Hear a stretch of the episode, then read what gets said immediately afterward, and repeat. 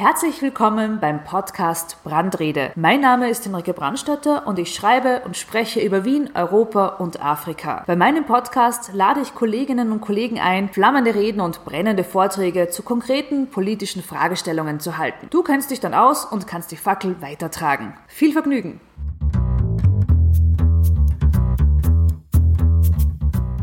Ninitz Glauri ist der Inbegriff der Europaaktivistin. Keine Woche vergeht, ohne dass sich die überzeugte Europäerin nicht die Europaflagge umbindet und für ihre Überzeugung eintritt. Nini stammt ursprünglich aus Georgien und lebte schon in Ungarn und Deutschland. Ein Besuch in der alten Heimat Georgien wurde 2008 zum prägenden Erlebnis. Statt des idyllischen Familienurlaubs fand sie sich mitten im Krieg wieder, umgeben von Explosionen und Rauch. Nicht wissend, ob sie wieder gesund zurück nach Hause kommen würde. Diese lebensgefährliche Situation machte Nini bewusst, wie wichtig Frieden, Demokratie und Rechtsstaatlichkeit sind und welches Glück wir haben als Bürger der Europäischen Union. Sie gab ihre erfolgreiche Karriere als Schauspielerin auf, um sich dem zivilgesellschaftlichen Engagement für Europa zu widmen. In unserem heutigen Europa-Briefing erklärt Nini, wie man erfolgreich Europaskeptiker überzeugt.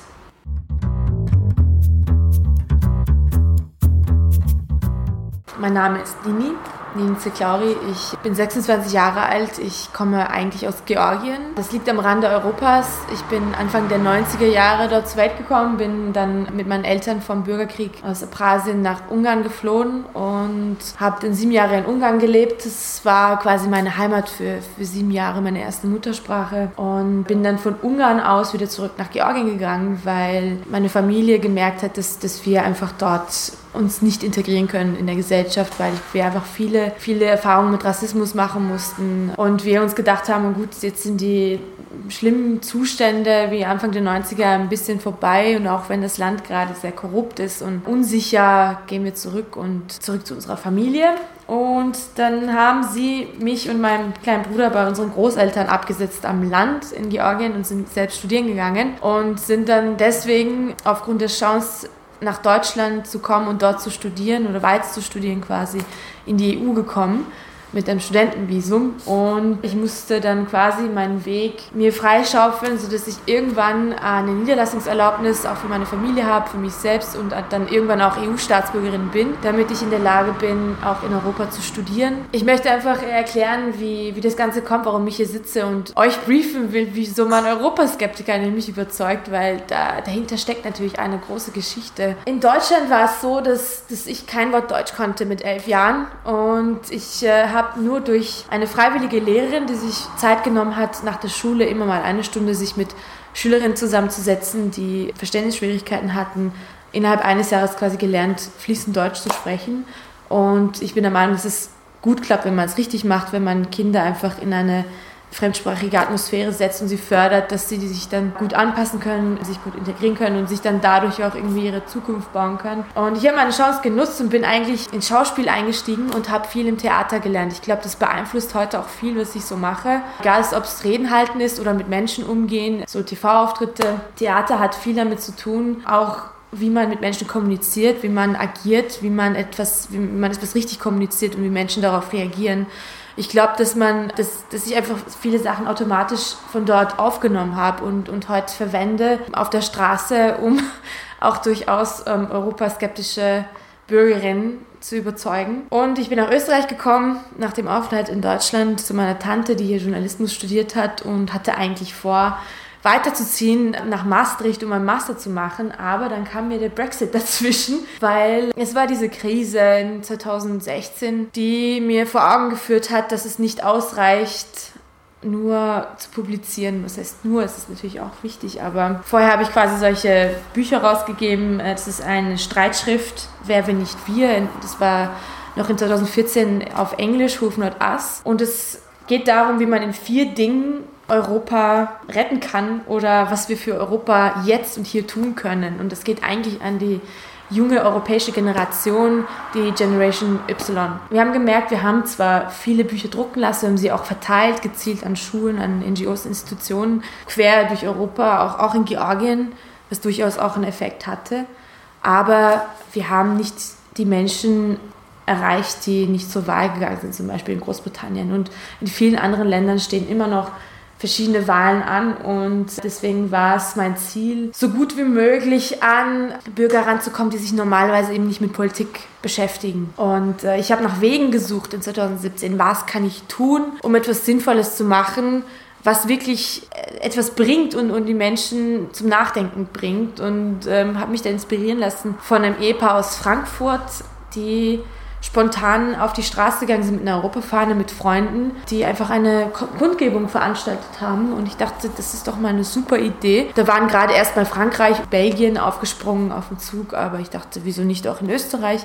Hab dann einen Tweet abgesetzt bei Twitter und es kamen 180 Retweets, dass wir uns ja in Wien treffen sollten und auch für Europa demonstrieren sollten damit die negativen Stimmen über Europa nicht die einzigen sind, die gehört werden, damit man nicht das Gefühl hat, dass sie die lautesten sind und dass sie die Mehrheit bilden. Dann kam es dazu, dass es einen Dominoeffekt gab in Europa und 180 Städte plötzlich mitgemacht haben bei dieser Aktion, die sowohl zivilgesellschaftlich als auch transnational, äh, überkonfessionell gewesen ist und überparteilich und möglichst viele Bürgerinnen auf der Straße versammelt hat, um mit ihm beim offenen Mikrofon ins Gespräch zu kommen. Was bringt uns die EU? Was wollen wir von der Zukunft Europas? Wie können wir uns engagieren? Ähm, wie können wir ein Zeichen setzen, wie ein starkes und vereintes Europa haben wollen? Und ich glaube, dass das ein, etwas gebracht hat, nämlich Medienaufmerksamkeit. So wie bei Fridays for Future, dass viele Parteien, viele Menschen jetzt plötzlich über die Klimakrise nachdenken und durchaus auch spezielle Antworten aufnehmen oder, oder, Strategien, wie sie gegen den Klimawandel ankommen wollen in den nächsten Jahren. Und genauso ist es bei uns passiert. Plötzlich sagen alle Parteien, sie wollten nie einen Exit oder nie einen Frexit oder was auch immer. Sie, sie sind plötzlich alle proeuropäisch und sagen aber, naja, wir wollen aber ein anderes Europa. Und heute hatte ich zwei Podiumsdiskussionen. Die eine in Pinkerfeld heute Morgen und die zweite war in Hitzing. Und bei beiden haben die Vertreter der FPÖ gesagt, dass, äh, dass sie nicht ohne die EU leben können. Zitat Ende. Und dass sie sich das nicht denken können, dass jemals Österreich nicht in der EU ist und durchaus proeuropäisch sind. Und das hat aber für mich vor vier Jahren, wo ich, wo ich hier angefangen habe zu studieren, noch ganz anders geklungen. Und ich habe auch viel mehr Austrittsparolen gehört und auch die EU-Austrittspartei war eigentlich fast jedes Wochenende vor Wien Mitte anwesend und, und vertreten und das, das hatte mich da schon irgendwie mitgenommen. Heute will ich mit euch quasi zu diesem, mit diesem Buch auch diesen Weg gehen zu, wie kann man über die EU mit Bürgerinnen kommunizieren, die sehr Euros, euroskeptisch sind. Die EU können sie kritisch sehen, aber ich glaube, Euroskeptiker sind diejenigen, die vor allem äh, erstmal alles über Bord werfen und und einem sagen wollen, naja, also ich weiß nicht, ob wir ein, ein vereintes Europa brauchen und dir auch eigentlich gleichzeitig schon mit ein bisschen Verschwörungstheorien kommen. Äh, manche Sachen, die sie sagen, kann, können einem bekannt vorkommen. Das ist das, was ich als Erfahrung immer gesammelt habe in den letzten zwei Jahren, dass viele Sachen, die diese euroskeptischen Menschen, Anführungszeichen, äh, gesagt haben, so geklungen haben, als hätten sie viele Überschriften von Gratiszeitungen auswendig gelernt. Es ist mir sehr schwer gefallen, mit ihnen in ein Gespräch zu kommen am Anfang, aber ich habe etwas gemerkt, nämlich, dass viele von ihnen deswegen euroskeptisch sind, weil es einfach ihnen persönlich irgendwie nicht gut geht, weil sie sich das sehr auf ihr persönliches Leben beziehen, auf, auf, ihre, auf ihre Stellung. Viele von ihnen waren auch arbeitslos, viele, viele von ihnen waren sehr frustriert und haben das, was die nationale Politik versäumt hat, gleich mal auf Brüssel geschoben und auf EU-Ebene, obwohl die EU nicht mehr genug Kompetenzen hätte, um was an ihrer Lage zu ändern. Ich möchte deswegen, weil es diese persönliche Ebene ist, was eine, eine sehr große Rolle spielt und ich glaube, dass man diese Menschen sehr wenig sachlich überzeugen kann, euch erklären, wie man quasi dazu kommt, dass, dass man sie, dass man mit ihnen ein, ein äh, Gespräch auf, auf der gleichen Augenhöhe führen kann und in erster Linie euch darin bestärken, euch selbst quasi damit oder dass ihr selbstbewusst genug seid, um euch auf, auf so ein Gespräch einzulassen. Ich meine, wie viele von euch haben mal wirklich sich auf so ein kompliziertes und schwieriges Gespräch mit einer Bürgerin eingelassen, der oder die quasi genau die gegenteiligen Ansichten vertreten hat wie die Neos. So einige. Internet ist kein guter Ort, um ein äh, Gespräch anzufangen. Das, das war auch ein Grund, warum Pulse of Europe auf die Straße gegangen ist, nämlich nichts und wirklich nichts kann diese Face-to-Face-Interaktion jemals ersetzen, wenn du dich mit einer Bürgerin unterhältst über dieses Thema. Weil es, es spielt sehr viel mit, wie du gestikulierst, wie du mit dieser Person umgehst, wie du ihm auch symbolisierst, dass du eh dich mit ihm quasi auf einer Augenhöhe befindest. Das ist mal der erste Schritt, der sehr wichtig ist, dass man ihnen zuhört und ihnen wirklich das Gefühl gibt, dass, dass sie gehört werden. Das ist sehr wichtig, weil die meisten haben das Gefühl, keiner will mich hören, keiner will meine Meinung wissen, wieso ist es überhaupt äh, interessant. Das hat schon viel gewirkt. Also ein Beispiel.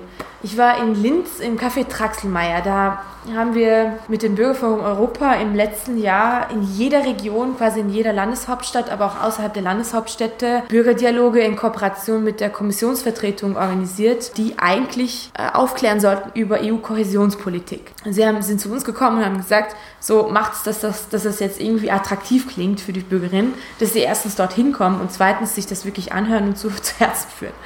Was wir dann gemacht haben, war, wir haben die Veranstaltung mit dem Titel genannt, benannt, was hat die EU jemals für Niederösterreich getan oder für Steiermark oder für Kärnten und so weiter. Und zu jeder Diskussion mitten im Zentral in diesen Ortschaften, in Cafés um, oder in Brauereien, kamen ca. 80 Menschen. Das ist schon mal sehr viel, wenn es dann wirklich um so ein sehr spezifisches Thema geht. Und es waren sehr viele Menschen dabei, die uns auch nicht haben ausreden lassen, die also wirklich mittendrin einfach Sachen reingerufen haben, die Headliner sein hätten können von der Kronenzeitung. Im Café Traxelmeier war ein, ein älterer Herr dabei, der genau dasselbe gemacht hat, der viel geschimpft hat, der äh, gesagt, also der auch, auch viel über uns geschimpft hat, dass wir das überhaupt in der Arbeitszeit machen. Das war von 16 bis 19 Uhr die Diskussion, dass, dass es nicht ginge, dass, dass die EU eigentlich uns nichts bringt, dass das ähm, alles nur den Großkonzernen gehört. Und dann hat er mit Verschwörungstheorien angefangen und ganz komplizierte Sachen, die wir auch teils irgendwie nicht so ganz verstanden verstanden haben. Wir waren ja Vertreterinnen von verschiedenen Parteien da und damals war ich noch überparteilich. Und nach der Veranstaltung, also ich fand es erstmal super, dass der so lange da geblieben ist und nach der Veranstaltung habe ich mich da mit ihm hingesetzt und ich habe mit ihm sicherlich eine halbe Stunde geredet und versucht, all diese Mythen, die er gesagt hat, all diese Missverständnisse die irgendwie in seinem Kopf aber richtig erschienen, über die EU mal aufzuklären. Ihm aber dabei das Gefühl zu geben, ich bin eher auf seiner Seite. Also quasi von Anfang an zu sagen, ich höre mir mal jetzt deine Meinung an, sag mir erstmal, was dir nicht gefällt. Und habe ich ihn erstmal wirklich lange reden lassen und ihm zugehört und zugehört und zugehört. Und dann hat er irgendwie angefangen, mal wieder freundlich zu gucken, weil er das genossen hat, dass mir jemand zugehört hat. Dann habe ich ihm die Argumente, die er gebracht hat, versucht zu widerlegen und, und aufzuklären. Und dann hat er wieder versucht, quasi sich zu verteidigen, aber nach dem Gespräch hat, hat er sich mal also ein bisschen aufgeklärt gefühlt. Er hat sich gleich gefühlt, jemand hat mit mir endlich mal auf Augenhöhe über dieses Thema gesprochen. Und am Ende war er dann sogar bereit, mit uns auf ein Foto zu kommen, wo wir uns mit der Europafahne abgelichtet haben.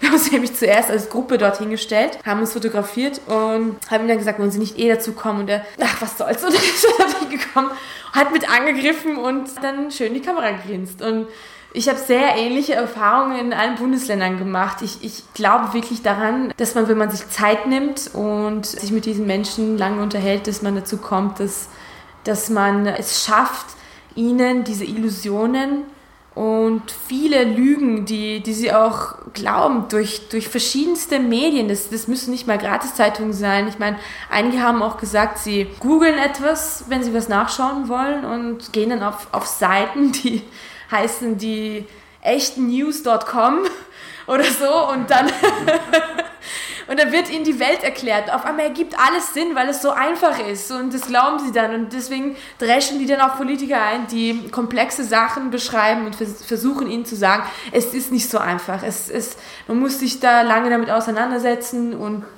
es gibt keine einfachen Antworten auf komplexe Fragen. Und in einem ganz schlimmen Fall am Karlsplatz hat am Ende zum Beispiel geholfen, ja, aber stellen Sie sich bitte vor, wie sieht die EU in 20 Jahren aus? Ich meine, Sie müssen doch auch mal über den Tellerrand schauen. China, USA, Russland. Es gibt noch andere globale Akteure auf dieser Welt. Wie wollen Sie es schaffen, dass Österreich dann noch gut dasteht? Und glauben Sie nicht, dass wir mit einem vereinten und ähm, starken Europa auch was mitzureden haben, eher was mitzureden haben, wenn wir auf einer Augenhöhe uns mit diesen Menschen äh, unterhalten, als wenn wir zurückgehen zu zu den Nationalstaaten. Und da hat es bei ihm da so ratter, ratter gemacht und, und also, ja, das ist ja eh, also dann, dann hat er wieder ganz anders darüber nachgedacht. Und es geht also in erster Linie darum, den Menschen vor allem das Gefühl zu geben, sie sind wichtig. Sie, es ist wichtig, dass man sie hört, dass man ihnen das Gefühl gibt, dass jemand für sie da ist. Auch wenn sich das schräg anhört. Aber die meisten brauchen das wirklich, weil es nie glaube ich, eine, eine Möglichkeit gegeben hat, bis vom Brexit mal sich wirklich über die EU mal zu unterhalten und hinzusetzen und uns zu hinterfragen und auch vielleicht über Zukunftsvisionen zu sprechen. Das sind ja jetzt Phänomene, die erst seit ähm, zwei Jahren so richtig aufgekommen sind. Und ich bin immer noch dabei, Pass of Europe zu unterstützen. Und ich glaube, dass das absolut die Zukunft ist, weil wir nicht drum herum kommen, eine neue europäische Verfassung zu schaffen wenn wir dorthin kommen wollen, was wir quasi als NEOS in den nächsten Jahren wollen von Europa. Und da wird es massiv davon abhängen, was die Bürgerinnen dazu zu sagen haben. Und das wird entweder mit den Bürgerinnen passieren oder, oder gar nicht. Und da ist der Ansatz, den ich mir vorstelle, die, dass, dass man diese Europe Direct Stellen, ich, wer von euch hat von Europe Direct in Österreich gehört? Das ist sehr traurig, weil das sind nämlich die Kommunikationsstellen der Europäischen Kommission, die eigentlich dafür zuständig sein sollten, die Bürgerinnen über die Entscheidungen, die dort getroffen werden, über die Sachen, die dort vorgehen, auch einfach über allgemeine EU-Fragen quasi aufzuklären. Die sind aber fast unsichtbar. Das habe ich auch auf Tour in, in Österreich gemerkt. Wir haben jedes Mal beim Bürgerdialog, wo wir waren, in die Runde gefragt, ob jemand diese Stellen kennt.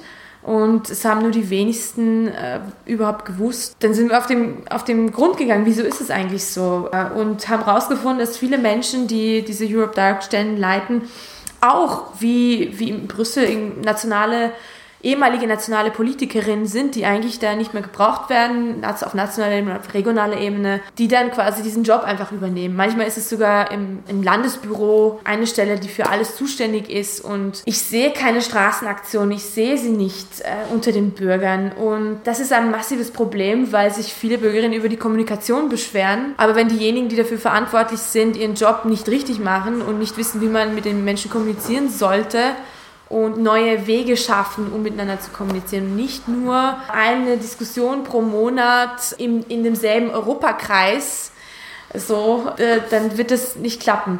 Und ähm, deswegen will ich wirklich gerne dafür eintreten, dass, dass, dass diese Direct-Stellen, die es überall in Europa, in jeder Region gibt, reformiert werden und dass die dann dafür verantwortlich sind, wenn es dann darum geht, eine neue Verfassung zu erstellen, mit den Bürgerinnen direkt in Kommunikation zu treten und ihre Ansprechpartner zu sein, weil ich sonst nicht weiß, wie wir dorthin kommen sollten, eine gemeinsame äh, rechtliche Grundlage zu schaffen, womit, wo jeder sagt, ich wurde befragt, ich, ich, ich war ein Teil davon. Ja, es ist nicht ohne mich passiert, weil ich, ich befürchte, dass das dann nämlich wirklich die Blockade sein wird. Es müssen natürlich dann die Nationalstaaten zustimmen und der FPÖler vorhin in Pinkerfeld, der hat gesagt, naja, dann müssen wir eine Volksabstimmung darüber entscheiden lassen ob's, ob dann so etwas zustande kommt. Und bis dahin müssen wir aber einen richtig guten Job machen. Das heißt, die Europawahl ist jetzt mal das eine, aber nach der Europawahl ist vor der Europäischen Verfassung, vor der nächsten Europawahl der Nationalratswahl und die nächsten fünf Jahre werden massiv entscheidend sein, wie wir es schaffen,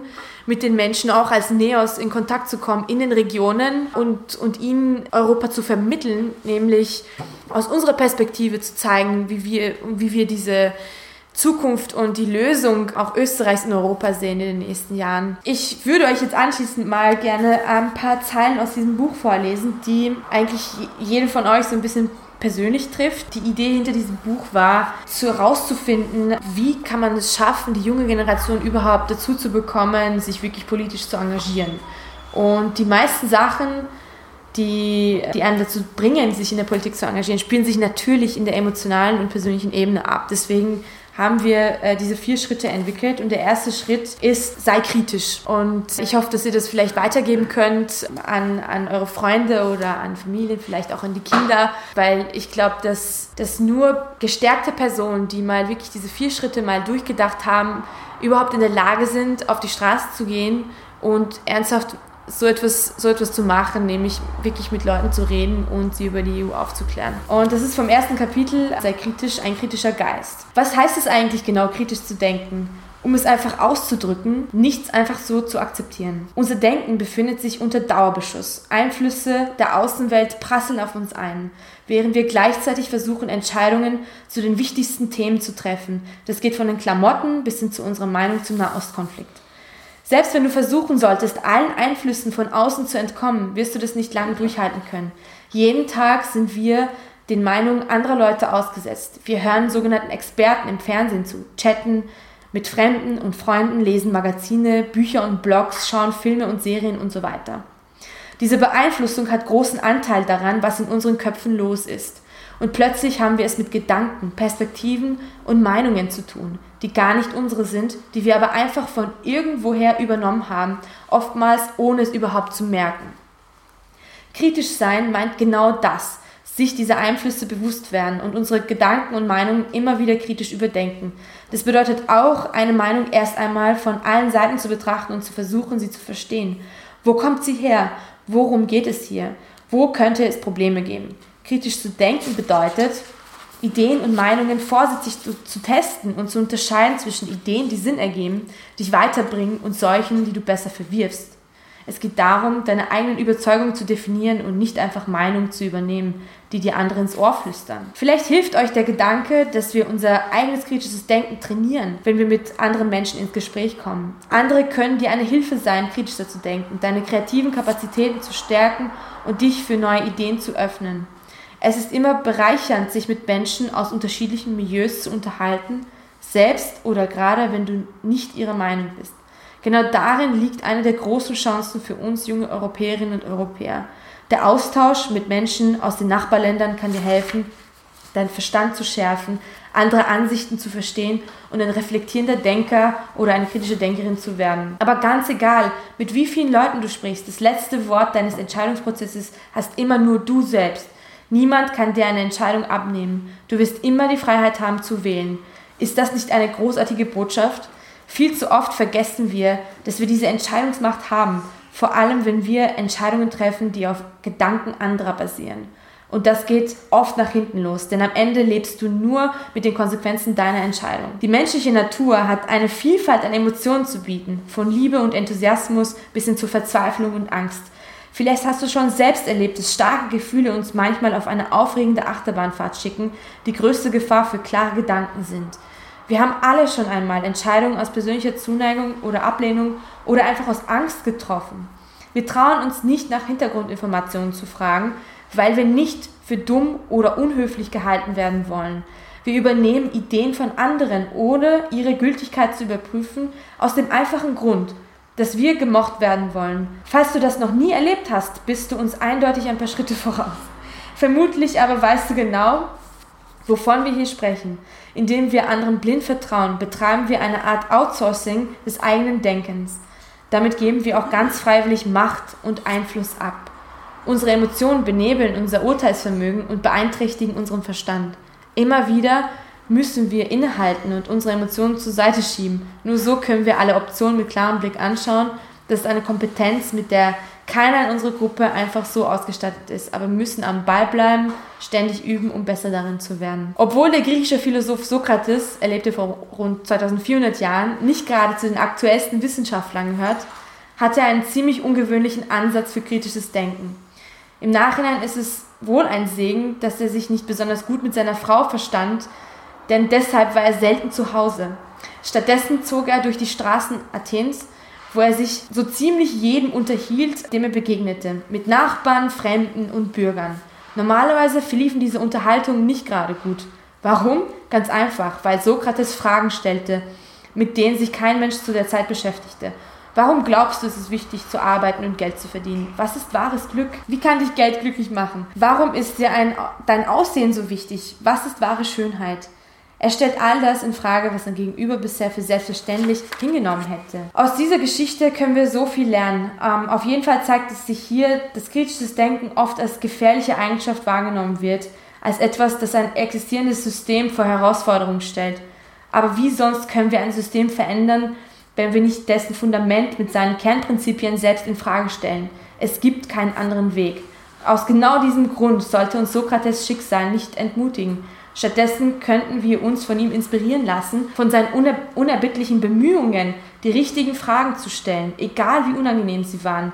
Wenn wir seinem Beispiel folgen, wenngleich nur ab und zu, werden wir in der Lage sein, die Welt, in der wir leben, besser zu verstehen und sie zu verändern. Ich glaube, das, das spiegelt auch so ein bisschen gerade unseren mutigen Schritt der, der Neos wieder, als einzige Partei eine Vision zu Europa zu haben und die Vereinigten Staaten zu fordern. So, und das, das, das, äh, mein zweites, der zweite Ansatz von diesen vier Schritten ist, überwinde deine Ängste, weil einfach es gibt, es gibt viele Menschen und vor allem auch junge Menschen, die sich gerne mit diesem Thema befassen würden, die dann auch kritisch denken, aber sich nicht trauen, den nächsten Schritt zu wagen und äh, sich nicht trauen, über ein Feuer zu springen und das tatsächlich zu machen, weil sie Angst haben vor, vor, davor zu scheitern. Und genau, diese Kapitel widmet sich dem. Die Angst vor dem Versagen. Wir leben in einer Welt, die uns wirklich viele Gründe gibt, ängstlich zu sein. Unser Planet ist ernsthaften Bedrohungen ausgesetzt, aber darüber sorgen wir uns gar nicht mal so sehr. Wir sorgen uns kaum darum, dass wir wegen des Klimawandels bald kein fließendes Wasser mehr haben werden oder darum, dass eine alternde Gesellschaft Auswirkungen auf unser Sozialsystem haben wird. Wir sorgen uns darum, dass andere erfolgreicher sind als wir. Wir sorgen uns um unsere Profile in den sozialen Netzwerken. Wir fürchten uns vor der falschen Entscheidung für unsere Zukunft. Wir haben Angst davor, alleine zu sein. Wir haben Angst davor, nicht genug Zeit für unsere Familie, Eltern oder Kinder zu haben. Wir haben Angst davor, dass wir es niemals schaffen werden, von zu Hause auszuziehen oder davor, dass wir nicht die erhoffte Beförderung oder die größere Wohnung bekommen werden. Wir haben Angst davor, nicht zu wissen, was wir mit unserem Leben anfangen sollen wir haben Angst davor, unglücklich zu sein. Probiere folgendes aus. Das nächste Mal, wenn du deine Ängste in deinem Kopf verrückt spielen, hör ihnen zu. Genau einfach nur zuhören. Aber pass genau auf und versuch zu hören, was diese Stimmen dir sagen. Wer sind diese Stimmen und verdammt, worüber sprechen sie denn eigentlich? Angst ist kein guter Ratgeber. Dafür ist sie viel zu ungenau, viel zu laut, lenkt uns von den wichtigen Fragen ab. Es ist ein menschlicher Instinkt, Angst zu haben, ein biologischer Mechanismus, der uns beschützen soll. Aus diesem Grund sollst du in diesen Momenten kurz innehalten, deine Ängste beobachten und herausfinden, woher sie kommen. Lass uns gemeinsam ein Spiel spielen. Auch wenn du dir albern dabei vorkommst, versuch es einfach und leg los. Stell dir deine eigenen persönlichen Ängste so detailliert wie möglich vor. Gib ihnen Eigenschaften, ein Gesicht oder eine Stimme. Wenn du willst, nimm einen Stift und Papier zur Hand und zeichne sie. Oder stell dich vorm Spiegel und stelle jede einzelne Angst nach. Ganz egal, was du brauchst, finde einen Weg, deine Ängste kennenzulernen. So, und ich mache weiter mit der Macht des Versagens. Das ist nämlich auch sehr wichtig. Ich habe nämlich ich bin nämlich sehr oft in meinem Leben auf die Schnauze gefallen und ich glaube, das war sehr wichtig, dass man zu diesem Punkt kommt, wo ich heute bin. Und ich glaube, jeder Misserfolg ist wirklich auch ein Erfolg für sich selbst, um sich persönlich weiterzuentwickeln. Seit unserer Geburt sind sie also da, unsere Misserfolge. Manchmal sind sie jeden Tag da und dann wiederum sehen wir sie monatelang nicht. Je älter wir werden, desto eher erkennen wir aber auch, dass im Scheitern etwas Wunderbares steckt. Erfahrung. Jedes Mal, wenn etwas nicht klappt, erkennen wir, wie wir es besser oder anders machen können. Egal wie unangenehm dieser Prozess teilweise sein kann, am Ende helfen wir uns diese Momente, unseren eigenen Weg zu finden. Das Wichtigste aber ist, dass unsere Misserfolge uns daran erinnern, niemals aufzugeben, sondern es immer wieder zu versuchen. Nicht jeder Versuch führt zum Erfolg, aber jeder Erfolg entsteht aus einem Versuch. Schauen wir uns Sportler an. Sie versagen hundertmal. An manchen Tagen schleppen sie sich kaputt und fertig nach Hause, nachdem die Lichter im Stadion ausgeschaltet wurden. Keiner wird sich an diese Tage erinnern, aber sie wissen, dass der nächste Tag eine neue Chance bereithält. So ist das für uns alle. Und ich glaube, dass genau das noch eine wichtige Rolle spielen wird, nämlich wenn wir jetzt während der EU-Wahl, aber auch nach der EU-Wahl in den Regionen auf die Straßen gehen oder in den Städten auf die Straßen gehen und mit, uns mit Menschen unterhalten.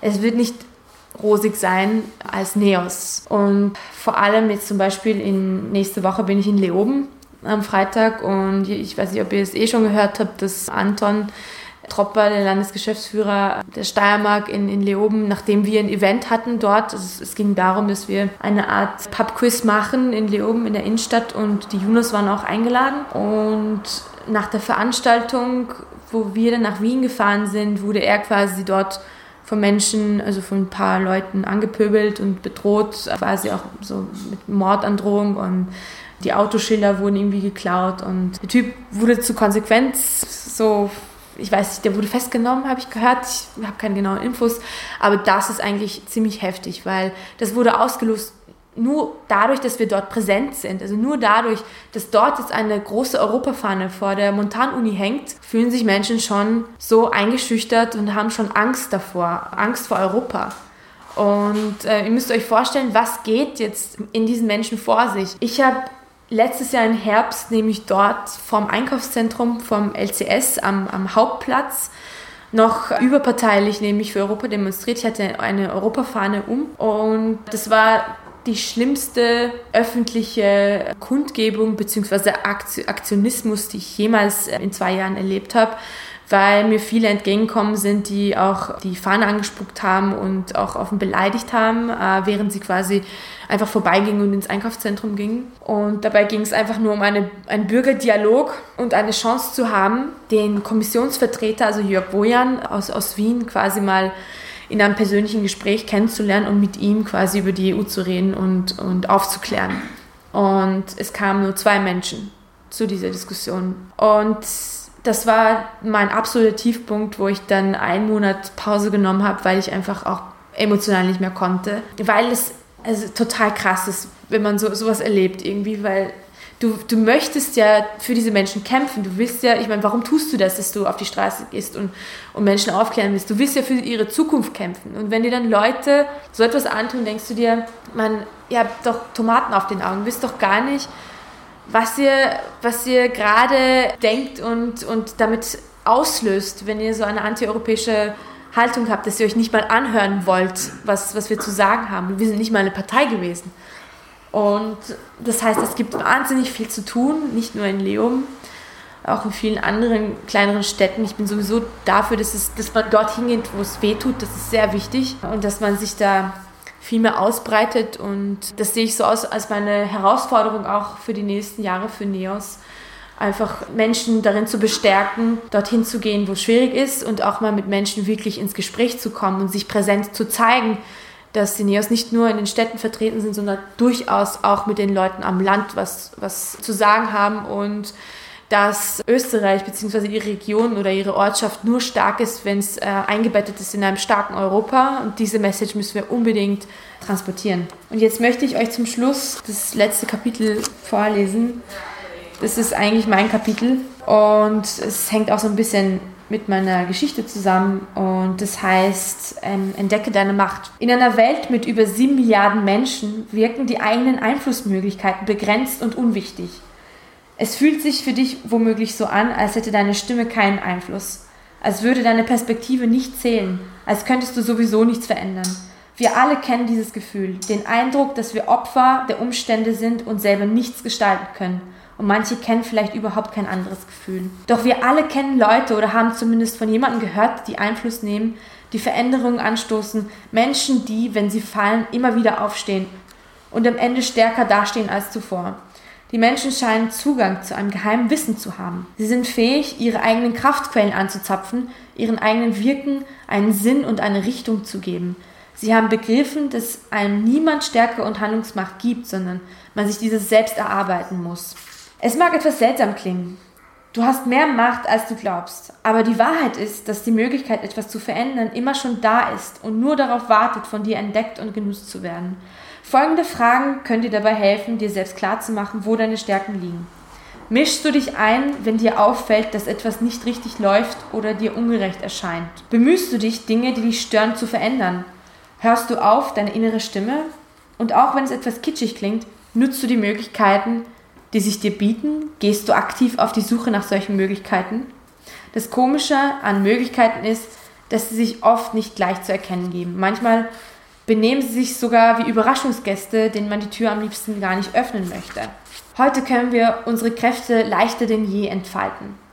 Die Globalisierung und die modernen Technologien ermöglichen uns, Ideen schnell und unkompliziert zu teilen. So können wir Samen für Veränderung pflanzen und tausende Menschen mit relativ wenig Aufwand daran beteiligen. Lasst uns einmal über unsere Generation nachdenken. Wie viel Zeit verbringen wir online? Verdammt viel. Wenn lustige Katzenvideos Millionen Klicks bekommen, dann werden es doch wohl auch unsere guten Ideen schaffen. Nicht, dass Katzenvideos nicht wichtig wären, aber unsere Zukunft ist noch viel wichtiger. Wir sind zu so vielem fähig, wenn wir diese Technologie noch stärker für uns nutzen. Wir können Texte schreiben, Fotos machen, Videos drehen und, und Gespräche aufnehmen. Wir können Licht ins Dunkel bringen, Geschichten erzählen und Missstände aufzeigen. Und wir können Unterstützer und Gleichgesinnte finden. Das Internet ist sicherlich kein Allheilmittel, aber wenn wir es klug nutzen, kann es zum Ausgangspunkt für Veränderung werden, vor allem zum Ausgangspunkt von Handlungen. Werfen wir einen Blick auf die Proteste in Istanbul, Bukarest oder Moskau. Tausende junger Menschen mobilisierten sich in den letzten Jahren auf Twitter und anderen sozialen Netzwerken. Diese Informationsquellen waren oftmals vertrauenswürdiger als die bekannten Medienkanäle, die unter großem staatlichen Einfluss standen. Viele erkannten bei diesen Protesten sicherlich zum ersten Mal, welche Kraft in ihnen steckte. Sie nahmen ihr Schicksal und die Zukunft der Demokratie und Gerechtigkeit selbst in die Hand und zogen über Plätze und Straßen. Aus digitalem Protest wurde realer Protest. Der Druck, den diese jungen Menschen auf die Mächtigen ausübten, wurde so groß, dass der türkische Premierminister im Jahr 2014 sogar die Zugänge zu Twitter sperren ließ. Eine machtvolle, eine machtvolle Geste zwar, die aber auch von Ohnmacht zeugt. Natürlich muss nicht jeder gleich eine Revolution anzetteln. Jeder Einsatz, auch der kleinste, ist wertvoll. Ob off oder online, ob wir demonstrieren, zur Wahl gehen oder das Licht ausschalten, um Energie zu sparen, jede Stimme, jeder Klick und jeder Schritt zählt. Wenn wir uns zusammenschließen und unsere Stimmen im Chor erheben, wird uns klar, we've got the power. Wir werden Veränderung und Verbesserung für unsere Gesellschaften erreichen, denn wir sind die Veränderung. Es ist an dir, deine Macht zu erkennen. Du kannst dich für den Wandel einsetzen, auf den du so lange gewartet hast. Unser Leben wird von Handlung definiert. Oder um es deutlicher zu formulieren, Leben ist Handeln. Allzu oft jedoch schauen wir dem Leben einfach dabei zu, wie es an uns vorbeizieht. Dabei ist das Leben nicht etwas, das wir passiv konsumieren sollten. Wir sind nicht das Publikum oder stumme Beobachter, wir sind die, die Handelnden, diejenigen, die Entscheidungen treffen können. Das bedeutet auch, dass wir Verantwortung tragen, nicht nur für uns selbst, sondern für, auch für andere Menschen. Wenn wir eine negative Entwicklung ignorieren, die andere betrifft, treffen wir genauso eine bewusste Entscheidung, wie wenn wir aufstehen und etwas dagegen unternehmen. Andere für sich denken zu lassen, so wie wir es vorher erwähnt haben, bedeutet auch Ver Verantwortung zu delegieren. Die wohl gefährlichste Form von Outsourcing. Wir überlassen die Arbeit einfach anderen, sich gegen rassistische oder sexistische Kommentare zu wehren, in einer Suppenküche auszuhelfen, Kindern bei ihren Hausaufgaben zu unterstützen oder tatsächlich ins Ausland zu gehen, um die großen Probleme wie Hungersnot zu bekämpfen. Viel zu oft vertrauen wir darauf, dass sich schon jemand finden wird, der die Drecksarbeit übernimmt, nicht nur in unserem Leben, sondern auch im Rest der Welt. Doch unsere Verantwortung wird uns nie jemand abnehmen können. Wir alle sollten aufstehen und etwas tun, soweit es unsere Möglichkeiten zulassen. Und selbst wenn wir nur über wenige Ressourcen verfügen, seien es Zeit oder finanzielle Mittel, haben wir immer die Möglichkeit, uns für die Gesellschaft zu engagieren. Wir können selbstständig denken und handeln. Lass uns endlich damit aufhören, anderen zu überlassen, wie Probleme gelöst werden und unsere Zukunft gestaltet wird. Wir sind es, die die Probleme lösen und unsere Zukunft gestalten sollten. Diese Verantwortung dürfen wir nicht auf andere abwälzen. Wir sind es genau jetzt und genau hier. Es mag überraschend klingen, aber genau so beginnt Politik. Einige werden beim Wort Politik bestimmt die Augen verdrehen. Dabei ist die Politik genau das, über Ideen sprechen, aktiv werden, um Probleme zu lösen. Jedes Mal, wenn du etwas tust, das sich auf andere auswirkt, bist du politisch. Politik, das, das sind nicht nur Regierungsskandale oder ältere grauhaarige Männer in langweiligen Talkshows. Politik, das sind nicht nur 400-seitige Verträge oder kaum verständliche Reformen. Nein, Politik ist Teil unseres täglichen Lebens. Sie findet überall dort statt, wo wir sind und handeln. In unseren Familien, in der Schule, bei der Arbeit oder wenn wir mit Freunden rumhängen. Politik ist überall. Und jetzt kommen wir zu Europa. Europäisch zu sein macht unser Leben reicher, weil es uns dazu bringt, Grenzen in unseren Köpfen und auf Landkarten zu überschreiten. Weil wir uns für andere öffnen und nach Gemeinsamkeiten suchen. Unser europäisches Lebensgefühl wird weder von Grenzen noch von Gesetzen beschnitten. Es lädt uns dazu ein, uns für andere Menschen zu öffnen, für andere Mentalitäten, Kulturen und Länder. Europäisch zu sein heißt, dass wir nicht alleine sind, weder mit unseren Problemen noch mit unseren Zukunftsträumen. Jeder und jede von uns ist ein Stein im Mosaik namens Europa. Nur gemeinsam können wir diese Form und Struktur dieses Mosaiks verändern. Dafür muss Europa, jeder einzelne von uns, kritisch sein, Ängste überwinden und sich einer eigenen Handlungskraft bewusst werden. Das kann Europa nur schaffen, wenn wir die Einzelteile, die es formen, zusammenwirken. So wie sich jeder von uns ständig weiterentwickeln, befindet sich auch Europa in steter Entwicklung. Europa ist nicht statisch. Der Kontinent lebt, verändert sich und bewegt sich nach vorne. Wir dürfen nicht länger als Opfer der Umstände begreifen, sondern als Changemaker, Zukunftsgestalter, die sich Herausforderungen stellen, Macherinnen und Macher, die sich eine Welt voller Möglichkeiten sehen, an denen sie wachsen können. Nur wenn alle mitmachen, können wir ein Europa bauen, das lebenswert ist. Ein Europa, das nicht aus Korruption, Vetternwirtschaft und Fremdenhass besteht, sondern aus Fairness, Transparenz und Inklusion. Ein Europa, das nicht vor Gier, Angst und Zweifel erfüllt ist, sondern von Solidarität, Mut und Hoffnung. Wer, wenn nicht du, wer, wenn nicht wir? Ich hoffe, dass ihr alle zu Changemakern werdet, weil das ist quasi der Aufruf gewesen an dem Buch, dass jeder eine Macherin werden sollte, unabhängig auch von, von, von Neos, für Europa sich so einzustehen und einfach auch in der Gesellschaft etwas zum Positiven zu verändern.